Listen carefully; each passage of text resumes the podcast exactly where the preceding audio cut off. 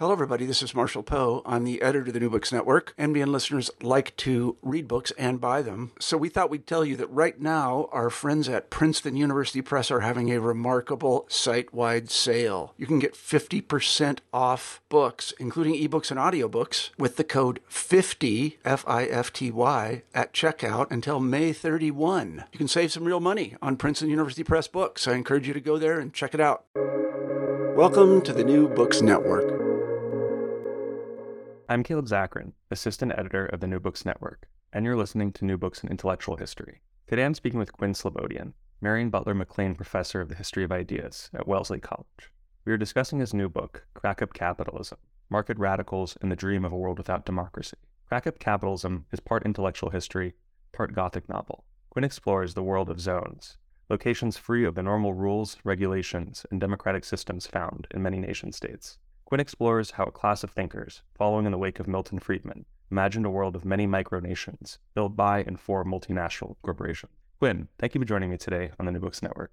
Happy to be here. Yeah, this is a, a really, uh, you know, fun read. Maybe is the wrong word, um, but it was it was really a fascinating read, uh, and you, you include a lot of a lot of very great and striking details. But before getting into those details, I was wondering if you could just tell us a little bit about yourself and your background.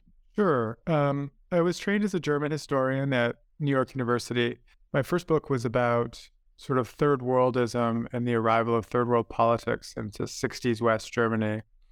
I followed that with a book called Globalists, The End of Empire, The Birth of Neoliberalism, which was trying to kind of put the intellectual history of neoliberalism into more of a framework of North-South politics and bringing in the politics of decolonization and the kind of origins and genesis of what we now call international economic law. So this is the sort of the row that I've been hoeing in the in the last couple of decades, I guess. And this is sort of my latest attempt to rethink some of the assumptions we have about political geography. How did the main idea for this book come about? And you mentioned also your, your previous book, Globalist. It feels like it's uh, in many ways a follow-up to that book. So so also, how are those two books related? Sure. So that book came out in twenty eighteen, Globalist. And it was a funny time to publish such a book because I had started writing it well before the kind of ruptures of twenty sixteen, the kind of Brexit and Trump moments, in a period when I think the notion that um, politicians were kind of subordinated to the forces of global economic um, competition was much more common and had even a kind of a consensus status, you know, that no one really approached the the poetry of Tony Blair saying that globalization was just like the changing of the seasons and governments could do nothing but kind of, you know, form themselves in, in response. But into the Obama era, for sure, the two terms of the Obama era, this notion was still very strong that, that globalization was a force beyond human control and human comprehension. And all that politics was, was an effort at adaptation. So I think that, you know, when I started writing that book in the in the second term of the Obama administration, really get it going, I thought I was writing a kind of history of the present. But when Trump and Brexit came along and kind of smashed up quite a bit of that consensus and brought things back to a discussion of nationalism and kind of deglobalization, suddenly I realized I'd written a, a history of the recent past. I had also, as it turned out, written a book with a word in the title that became a rather um, toxic kind of buzzword of the far right very quickly in a way that was actually not even known to me at the time when I titled my book Globalists. I thought it was just a way to describe people who understood problems of sort of planetary economic administration as the primary intellectual task. But in intervening years, so this idea that there is a kind of a cabal of small, small number of elites who kind of are puppet masters at the global level, who are often called globalists, has really become one of the way that the right and the far right has criticize actual existing politics. So part of it was my desire to sort of look at a different scale and to say that if you want to understand how capitalism works in the most basic empirical sense, then you need to get past a fixation on either the global scale or the national scale, which tends to be the two registers between which kind of opinionizing toggles on this issue, and look underneath the envelope or underneath the surface of nations at the umbrella term that I use in this book that I borrow from geographers and anthropologists and architectural theorists and urbanists is this idea of the zone. So the book kind of had two intentions. One was to kind of synthesize and summarize and, and the work of others, really, to sort of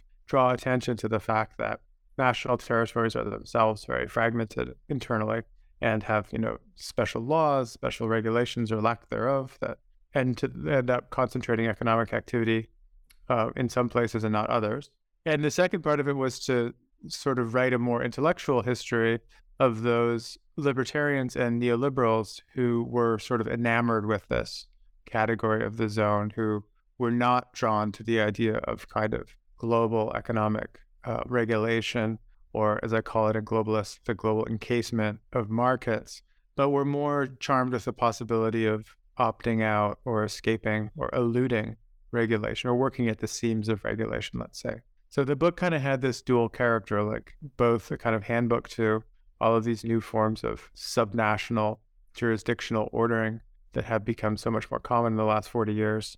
And then at the same time, to kind of tell a, a lesser known story of intellectual genealogy that runs through this um, this group of people who are drawn to these zones. Yeah, I think a, a probably a, a useful entry point into this book is if you uh, if you could just tell our listeners a little bit about who Milton Friedman is. I, I know many people will be familiar with Friedman, uh, but he really appears throughout the book, uh, seemingly behind every single idea, there at the opening of every project, at every appearing in every zone. So who is Milton Friedman, and why are his ideas so important for understanding the topic of your book? Yeah, I mean, he, as the same way that I used Hayek and Globalists, uh, Milton Friedman, and to be sure, also his son, David Friedman, and his grandson, Patri Friedman, do serve as kind of like through lines or tour guides, you could say, on this uh, global trip through the zones.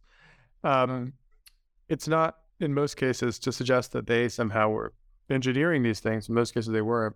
But it's kind of a it's kind of a useful methodological tool to kind of explain why someone would be, as a kind of self-described adherent of classical liberalism or the idea of the free market, why would they be so drawn to these peculiar, kind of often anachronistic-seeming places? And I mean, Friedman himself, you know, he's born in the nineteen. Uh, twenties.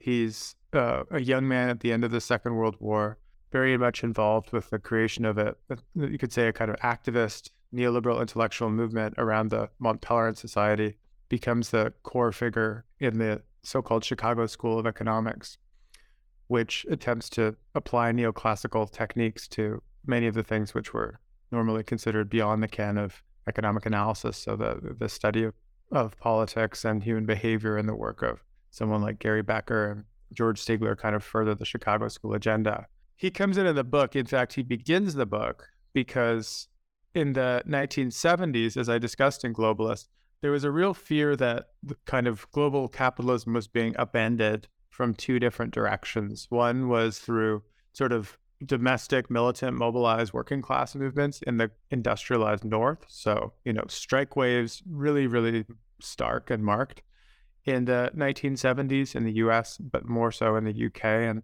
Western Europe.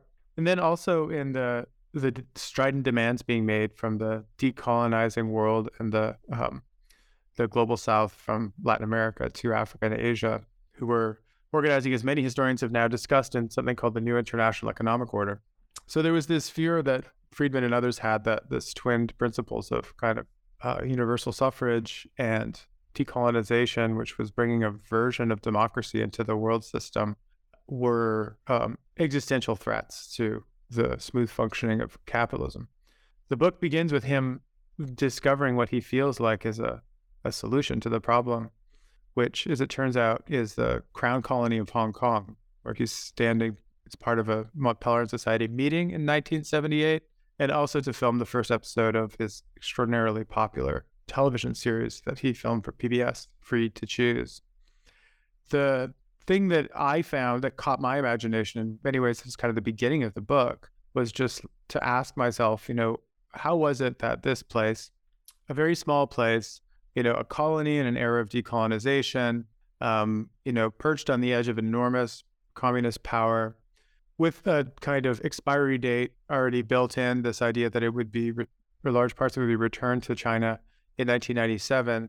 How is it that that Friedman could see this very uh, unusual place as a kind of template for the future.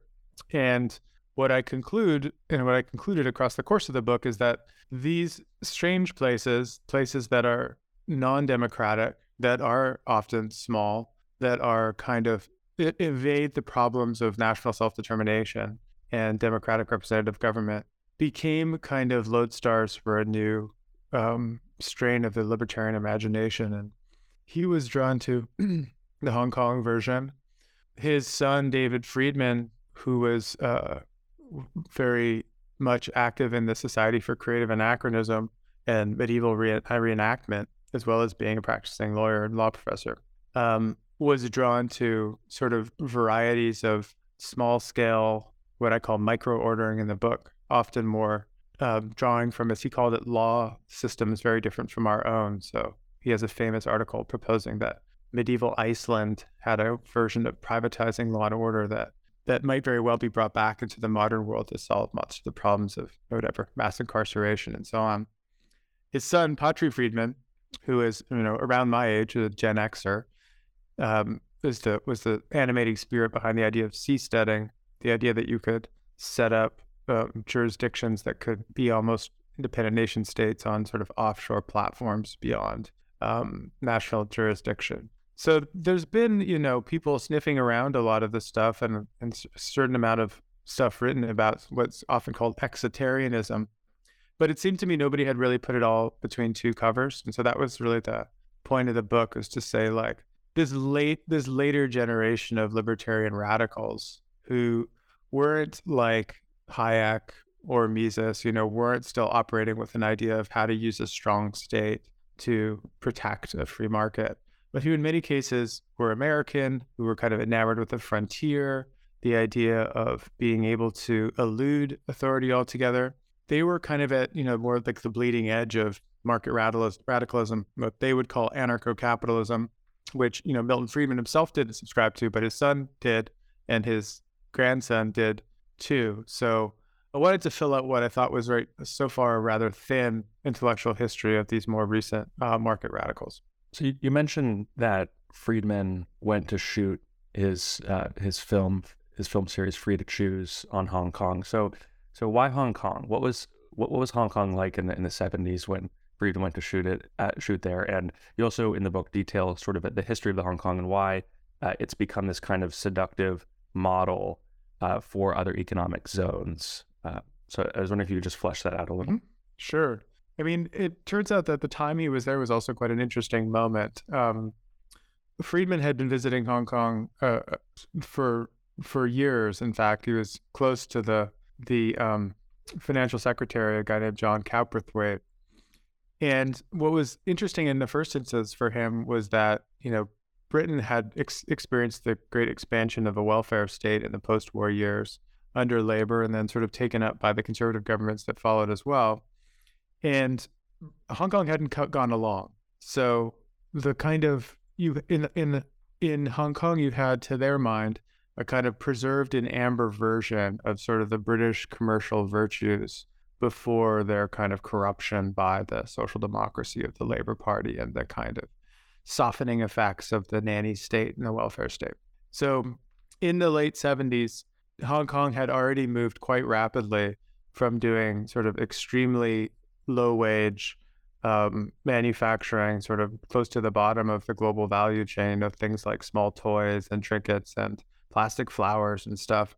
But they had been doing so in such a flexible manner that they were able to kind of move up the value chain quite quickly. So if if a company put in a contract for a certain order, you know, a company would form, move into a new small factory space, hire a workforce, and turn around the contract, you know, whatever it is, a matter of weeks or months, and then dissolve the firm, dissolve the workforce, in other words, fire everyone, and be sort of at the ready for whatever new assignment came down the pike. So this model of like flexible production, um, out contracting, subcontracting was, which now we think of as the version of sort of outsourcing and flexible supply chains, was, was really at the forefront in a place like Hong Kong. So by the late seventies, they were they were moving into financial services, becoming, you know, in the wake of the dissolution of the Bretton Woods settlement and the explosion of offshore lending, they were becoming the kind of East Asian outpost, along with Singapore,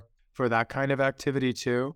They were the big export entryway for things going into Hong Kong, or into the People's Republic of China.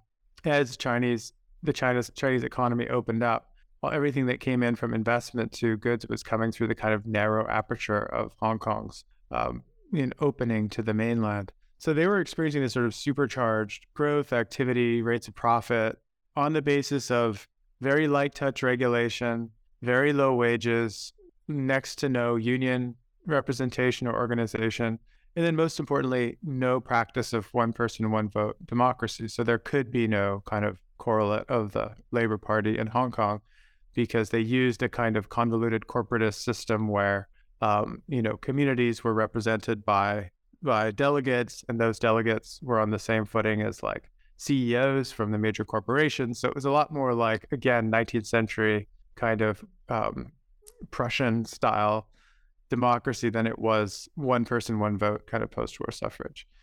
So this was a this was a version of organizing society that seemed to be sort of designed, as they're commented often, to act like a kind of laboratory experiment for the mathematical model, or sort of the textbook version of neoclassical economics in practice. There was a locked-in low tax rate. There was, um, you know, full bank secrecy, guaranteed freedom of trade and, and investment in and out of the colony. The, the the sort of fly in the ointment, of course, is that there was this prospect also of China taking the colony back. Um, the, Britain had acquired the island of Hong Kong during the first Opium War as a permanent colony.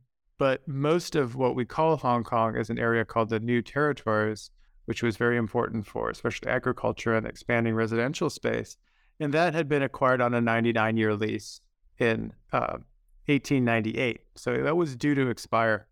And the British were trying to convince the Chinese to let them stay or lease it back. And Deng Xiaoping was simply not having it. The Chinese wanted to erase this, this colonial outpost and this kind of reminder of the shame of the century of humiliation. So the the these neoliberals I'm describing, who are you know deeply admiring of the Hong Kong model, were sort of like you know at their wits end, like rending their garments, like, this is so sad, our perfect place is going, it's like on the chopping block. But what they discovered in the course of the negotiations for the creation of a new constitution um, to govern Hong Kong after the handover was that you know to their great surprise and their great glee, the Chinese Communist Party actually wanted the same things as the Hong Kong business elite, who wanted the same things as the ruling British colonial authorities. They also wanted rule of law in the sense of investor security, um, security of contract, um, the ability to bring grievances for commercial disputes to a third-party arbitration. They wanted also like a perfectly functioning clockwork of what we would think of as global capitalism. So the neoliberals who were involved were pretty dumbfounded. Um, my favorite character there is a guy named Alvin Rabushka, who is still a senior fellow at the Hoover Institution, who spent a lot of time in, in Southeast Asia and Hong Kong, and said that that the, the new basic law, this new constitution that had been created, was actually better than the American Constitution. That he was shocked that this Chinese communist had actually created a freer capitalist constitution than the American one, and that the, the U S should actually import clauses from the Hong Kong Basic Law to the United States. It turns out that that didn't happen, obviously, but one of the things in that new Basic Law was a balanced budget amendment, which there were great efforts to constitutionalize in the U S, and which was eventually brought to um, Europe. So Germany has one now, Italy has one, Austria, Poland, and the flat tax, which was also sort of enshrined in the new Hong Kong Basic Law, also then traveled into Eastern Europe. So in the nineteen nineties, country after country in former communist Eastern Europe adopted a Hong Kong-style flat flat tax, and, and they were using, in many cases, the book written by this very same guy, Alvin Rabushka, who wrote what was described as the Bible of tax reform. So against odds, against the odds, you could say, the the the hope of preserving this anachronistic outpost into a modern age actually ended up working. And much of the book is really about these efforts, sometimes successful, not always successful, to kind of achieve what one libertarian magazine said in a play on Che Guevara in nineteen seventy-seven, to create two, three, many Hong Kongs, sort of multiplying across the world. I think when people think about uh, you know neoliberalism or, or libertarianism, uh, they think of small government, um, you know, lots of freedom. Uh, when they think of communist China, they think of uh, you know large large state, you know, controlling state power. Um, you know, and, and Hong Kong, as you as you sort of show, there's this kind of a you know the circle in between the Venn diagram, or it's where the where the, the two circles meet, and just this tension between uh, economic freedom and political freedom. So I was wondering if you could just talk about, and maybe uh, you know if you want to talk about some of the other thinkers or examples in the mm-hmm. book, just about this sort of tension between uh, economic freedom versus political freedom. Sure. Yeah. I mean the. The two terms, capitalism and democracy, in the in the subtitle, or in the title and the subtitle, are, of course, you know, have been the object of much discussion, especially by intellectual historians. So, most famously, someone like Schumpeter believed that, in fact, capitalism and democracy couldn't coexist because democracy would produce too many kind of competing demands on the state and too, the multiplication of too many special interest groups, such that the practice of capitalism would eventually become impossible. Mancur Olson, um, the political scientist, said similar things. It was kind of taken as almost common sense in the mid-century and into the sixties and seventies that capitalism and democracy were not necessarily compatible, and that, in fact, in the long run, democracy would lead to the transformation of capitalism into something else, something more like socialism. So that's part of the thing that makes it interesting to me, because, you know, in the last few decades, we've been inoculated with, from that uh, idea, and instead kind of like told that, no, capitalism and democracy are harmonious. They work in concert with one another, that they actually are mutually supportive. And I was interested in finding the kind of seam of that contradiction, like who, wh- when did, when and who did people start saying this second argument rather than the first one? And the people that I look at in the book materialize this problem in a very interesting and very tangible way through the create the creation of things called indexes of economic freedom. So they come up with these things in the nineteen eighties and nineteen nineties as a way to kind of make the case, in fact, that we shouldn't assume that capitalism and democracy are compatible. They make the case that um, we have been thinking in the Cold War mentality too much about democracy. The argument, the comparison they use is to this very well-known indicator called the Freedom House, um, Freedom in the World Index, which ranked countries according to their level of freedom. And when they said freedom, they they really did prioritize questions of multi-party contested elections, of democracy, as we would call it. The people around Milton Friedman were dissatisfied with this way of measuring freedom, not necessarily because they didn't believe in democracy or hated political freedom, but they just didn't think that it that it was more important than economic freedom. So they felt you needed to t- tilt the balance in the conversations publicly and politically. So you needed to make sure that economic freedom had its say. What they did, however, though, when they started sitting down literally and having debates about how to codify and and, quali- and quantify something as as nebulous as economic freedom, is they discovered that their number one place was Hong Kong in their in the way that they had of measuring it, which had to do with those same factors we mentioned a minute ago: rule of law, the bank secrecy, freedom of, of trade and investment, and so on. And so number one was Hong Kong, according to their own measure, and number two was Singapore. And neither of these places are well known for their democracy, and in the case of Hong Kong, simply wasn't a, a place governed by universal suffrage or contested multi-party elections when they're ready. And neither was Singapore. It's been under the governance of one party since its creation in the nineteen sixties, um, routinely practicing censorship and outlawing all forms of protest and assembly for purposes of dissent and so on. So they were actually, it seemed, a little bit surprised by the outcome of their own investigation. Um, At the meetings, I have this in the in the book, like Gordon Tullock, a famous public choice economist, he says, you know, this you know, this makes me think that maybe it was a coincidence that over the course of two hundred years, we saw capitalism and democracy moving in sort of in lockstep. Maybe maybe it doesn't have to work that way. And Milton Friedman responded I think you're right that, you know, we actually have these meetings so that we can come to new discoveries, that what we've discovered is Hong Kong is freer than everywhere else, and it doesn't actually need democracy. So this is, it, it, it's a, it is a fan of a weird one. And it, and it, for people who work on Friedman, they're like a bit unhappy with this moment in his intellectual development, I think. Because if you read Capitalism and Freedom, I mean, it doesn't, his book from the nineteen sixties, it doesn't say there's a necessary causal relationship between democracy and capitalism, but it doesn't say that they're at cross purposes. And in theory, he was happy with political freedom. But as he said repeatedly on the case of Hong Kong, practice shows that the multiplication of kind of democratic actors leads to the the hardening of economic systems over time, what was often described in Mancur Olson's term as sclerosis. Um, so the enshrined version of freedom that they published first in the mid nineteen nineties and continue to publish every year, the indexes of economic freedom, continue to put Hong Kong and Singapore sort of one and two um, year after year after year.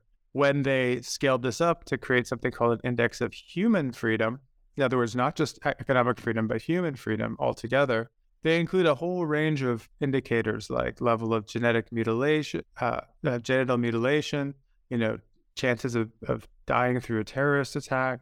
Um, but they didn't include multi-party democracy. Um, so I think that it's a case where they where they can be very fairly criticized for quite openly, you know, demoting the importance of democracy in a normative political project, and and promoting a certain rather narrow idea of what economic freedom can mean, because it's not about um, positive freedoms in the sense of like the ability to enjoy life, the ability to like feel a sense of justice with your, the people live with in your communities. It's, it, they're all negative freedoms, like freedom from taxation, freedom from regulation, freedom, you know, freedom from red tape and creating new businesses. Um, so it's been interesting for me because I am in like a kind of on again, off again debates or interactions with libertarian intellectuals themselves. And this is one that they don't really go after me about because I think they're like, well, it's kind of hard to deny. Like we have actually created entire indices to enshrine economic freedom as prior to political freedom.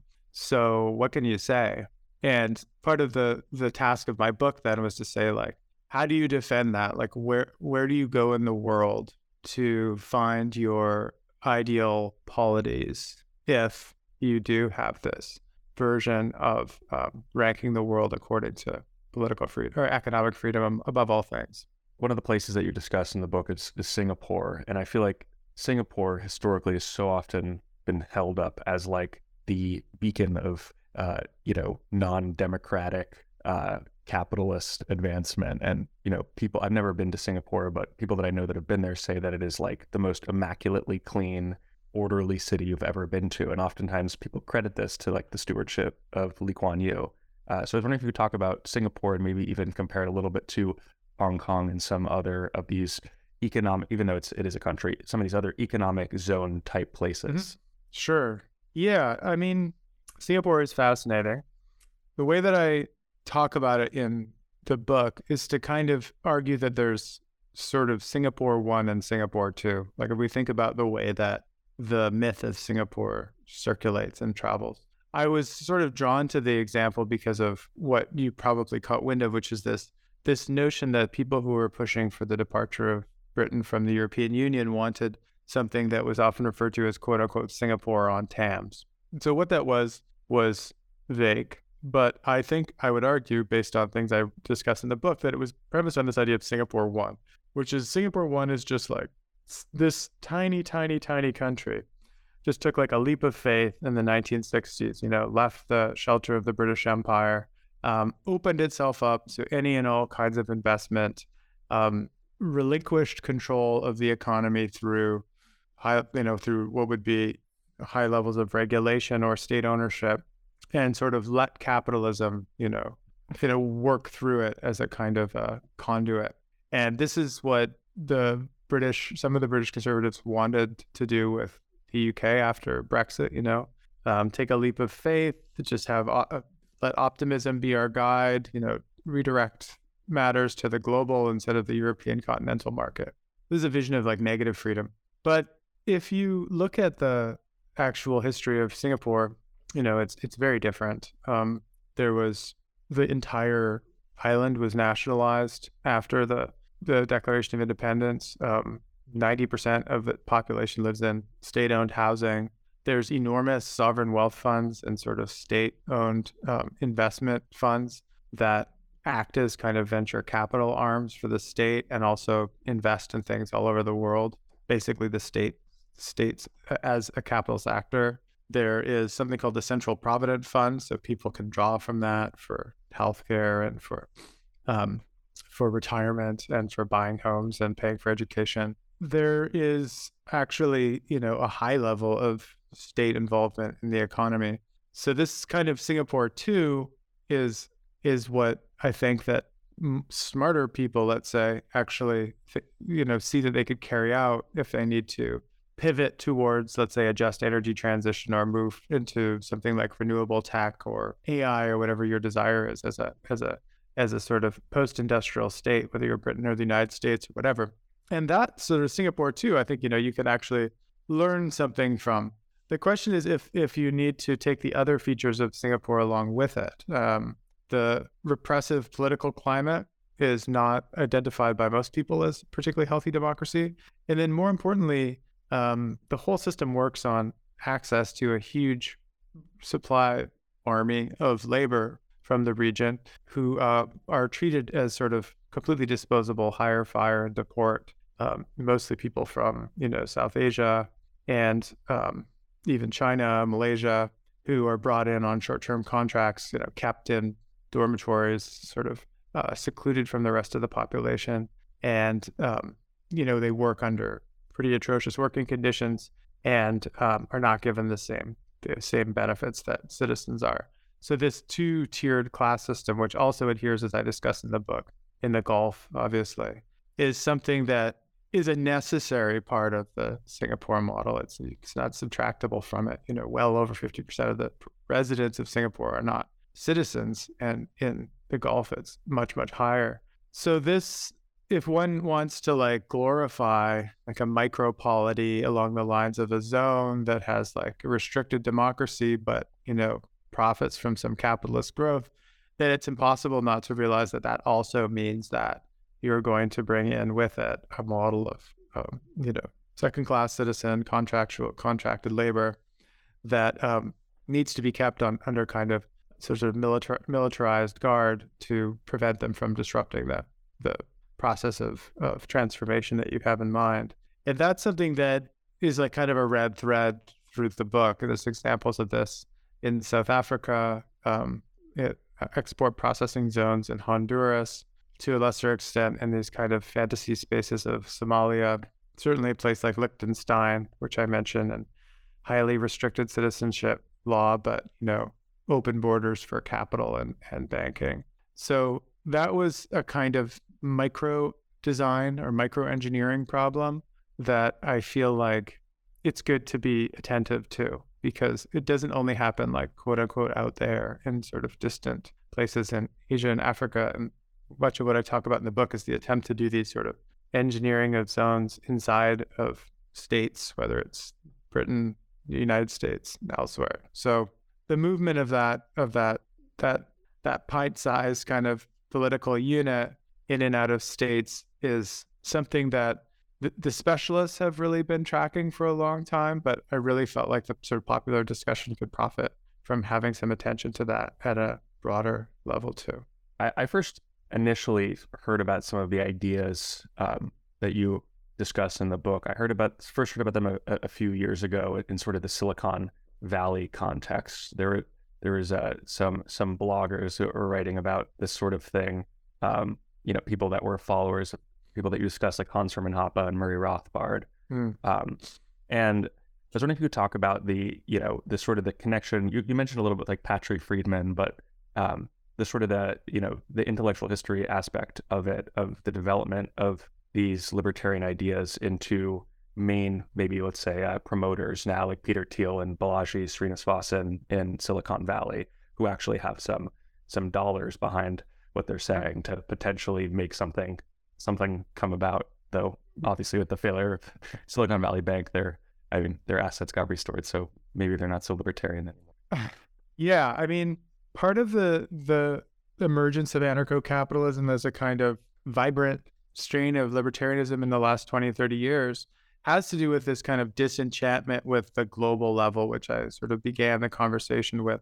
So this idea that you could effectively kind of save capitalism from its dangers by building up a sort of a denser and denser network of, of regulations is, to some libertarians, you know, seen as really wrong-headed by the nineteen nineties, especially when the European Union um, and the U N in their minds were all be, being taken over by by sort of feminists and environmentalists and people who wanted to push civil rights doctrine and affirmative action down everyone's throat. So there, that the new socialism was like a green socialism, kind of a, what we would call now like a woke socialism, had taken over the supranational plane. This was a common refrain through the nineteen nineties and definitely afterwards as well.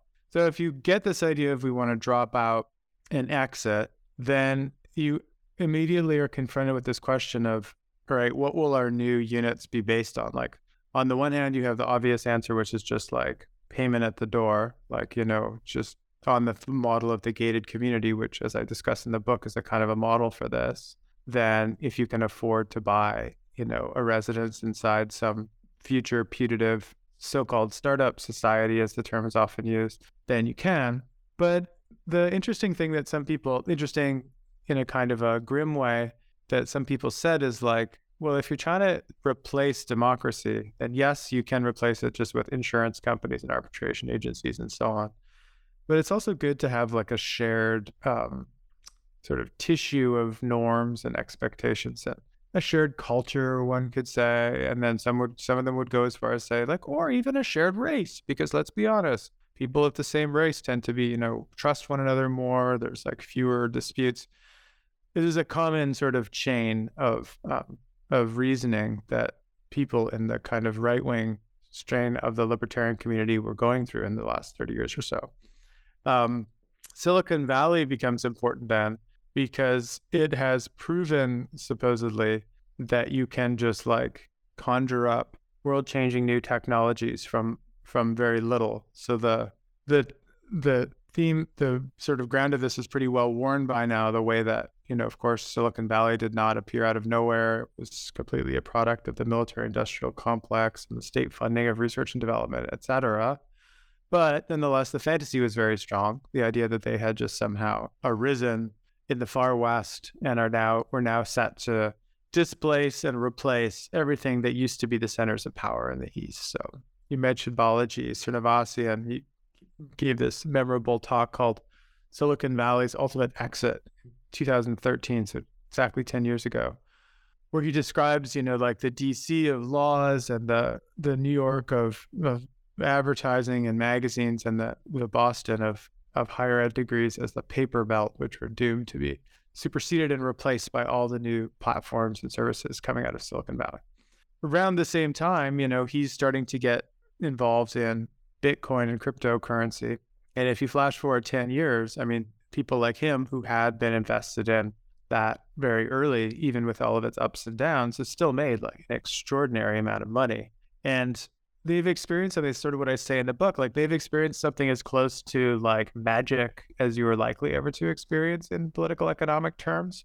And in some cases, they're well aware of that. So Balaji is, you know, prone to talk about the way that they had just LARPed a currency into exist- existence, right? And just like they had acted as if it were true, and it, then it was true. So his question then is, you know, why can't we LARP a country into existence? Why can't we make a country too? And for a few years, Peter Thiel was on that bandwagon too, and Patri Friedman as well. However, it turns out that that for one thing, they hadn't LARPed a currency into existence. They'd LARPed a new speculative asset into existence in an era of zero interest rates. And pretty much anything could make money in that period, right? Like you, if you had a good pitch and you had a good sort of story, then people were giving money to people for all kinds of ridiculous things. At no point did Bitcoin fulfill the requirements of being considered a currency. So they didn't LARP a currency. They LARPed a, NASA the way people LARP Beanie Babies and Pokemon cards. Like they just LARP something that people thought was going to be valuable, and so they put money in it. Um, LARPing a country, it turns out, is much harder. I mean, you need territory. And as it turns out, the world has been divided up quite a while ago. And this problem seems to be still a pretty hard one to crack for them. So I describe in the book the attempt to create a kind of outpost in Honduras, originally on the model of the charter city proposed by Paul Romer, the Nobel Prize-winning economist and latter-day proponent of revivifying colonialism in the charter city version. Um, in Honduras, it works for a while. They get a patch of land. They can make their own laws and so on. But then there's an election, and now they're uh, in threat of being, you know, booted out, expropriated, losing their privileges. And Srinivasan continues to talk about creating a new state, but it's never clear where this thing is supposed to happen. And it seems like, yeah, at best, it's a kind of a slightly more bought-in, high-loyalty version of a social network rather than something that actually fulfills the kind of laundry list of Westphalian sovereignty. It's not, there is right now no roadmap towards taking, you know, a Beanie Baby and turning it into a nation. It's still just um, a grift that he currently is using to pump up the price of Bitcoin so that he can probably sell some of it on the secondary market and make a chunk of money. So a lot of the, you know, a lot of the book is also about these kind of, the sort of dreamscape of the last ten or twenty years and the way that these visions of sort of micronation creation are symptomatic of other things that are happening. And it's not intended to give credibility or or make people believe that these were serious thinkers more than it is to say that, like, you know, following their fever dreams can tell us something about the world that we've all been stuck in.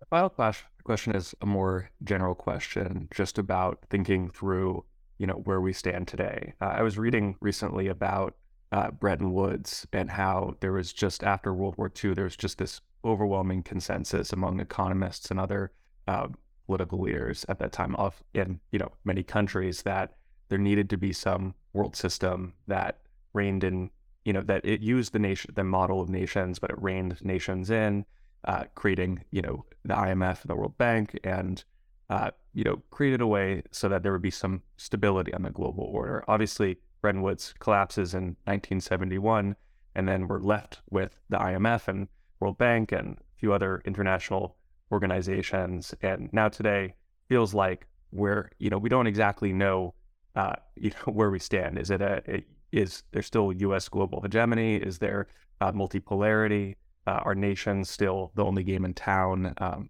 you know, and, and I think your book sort of shows that there's a lot of people that, that want there to be, you know, a third or fourth or fifth option. Uh, so how, how do you sort of think through that uh, maybe tension between nationalism versus globalism, and then maybe maybe a few other alternative routes uh, that, you know, you're sort of seeing people experimenting with or thinking about? Mm-hmm. Yeah, I mean, that nineteen forty-four moment, the Bretton Woods moment, is, it won't repeat itself, right? I mean, it won't repeat itself partially because likely n- no time in the near future will any country be as overwhelmingly dominant compared to all other countries that than the United States was at that moment, right? I mean, they were responsible for like well over half of all the rest of the world's manufacturing put together. They were the unquestioned titan. So it was that at that point, you know, even more so than today, the question was really like, will the U S choose to take this leadership role or not? Because everything depends on it. And then from that question follows people, you know, people meaning individual nations, sort of deliberation. Well, is it better to go along with whatever they're working on here or not? Well, obviously it's better to go along with it. And, and in some ways, that same debate sort of repeated itself in the nineteen nineties around the creation of the World Trade Organization. You know, it was a little surprising, actually, that the United States was willing to sort of adopt like a pretty legalized regime within which they themselves would be subject to appeals, you know, charges, um, uh, accusations of hypocrisy if they deviated from the laws. I mean, it's not for nothing that the U S doesn't recognize the jurisdiction of the International Criminal Court, right? I mean, they don't like being called out. They don't like having accountability to anyone except themselves for the most part. So other countries, weaker countries, poorer countries going along with the W T O also made sense at that time because it was sort of like an offer you couldn't refuse situation. Like, would you rather just have arbitrary power used against you, or would you rather have at least like the semblance of like an uh, arena for logic disputes? What I think is interesting across that period, like the forties to the nineties, is that this idea that there would be a kind of a terrain of constant negotiation and potential cooperation was kind of taken for granted, was taken for granted. So, for example, as I was thinking about this today, we were talking about the nineteen seventies in my world history class and the, the Helsinki Accords in the nineteen seventies. And one of my students asked, you know, why were the Soviets part of these negotiations? Like, why did they agree to be debating, sitting there debating with the Americans and like potentially agreeing to things that might constrain their room of maneuver? And it occurred to me that that was both.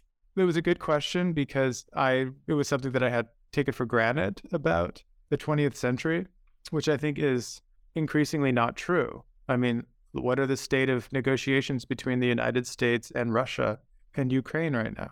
They don't exist. There are no negotiations that we know of anyway. There's certainly nothing happening in the way that like the Helsinki negotiations were happening. So I think that that, you know, at the very moment where every rational person sort of says, this collective problem of climate breakdown, especially demographic pressures, requires more than ever international co- cooperation and global solutions. Um, you know, from a historical lens, we're moving further and further away from that willingness to negotiate even, and maybe further towards what, in a way, this dismal endpoint I'm describing in the book, you know, the idea of crack-up as an ongoing condition rather than as a momentary crisis, is um, easier and easier to imagine. The kind of, the idea that some people have written about, which I think is correct, which is like the more seriously nations and national politicians take climate change and climate breakdown, the less likely they will be to actually cede sovereignty, um, you know, make, enter into arrangements that limit the ability of them to, to provision their own populations and so on. So I think it's it's really, it's as the sort of the shoe pinches on this, I think the question is really going to be more what kind of regional formations and subnational, you know, fragmentations are going to be the kind of strongholds for power and resources in the coming era, rather than the usual sort of I R question, which is like, how will nations go along with other nations into international agreements? I think we're going to be looking at scales between the nation and the world on the one hand, regional, and then between the nation and the individual on the other hand, subnational kind of zones of the kind I describe in, sometimes in caricature, sometimes in um, more realistic portrait in the book. Yeah, obviously we did, we didn't get a chance to cover a lot of the examples in the book. There's there's there's many others, um, and I recommend uh, people definitely check the book out uh, because uh, they're not just of the same model. You also talk about gated communities, um, which I think are a really interesting uh, sort of spin on on a different type of type of zone. Uh, well, Quinn, thank you so much for being a guest on the New Books Network. Uh, the book is Crack-Up Capitalism. I'm sure if you go to your your local bookstore, you'll you'll see it on display. Um, it's got a, a great cover too. Well, thank you so much, Quinn. Thank you.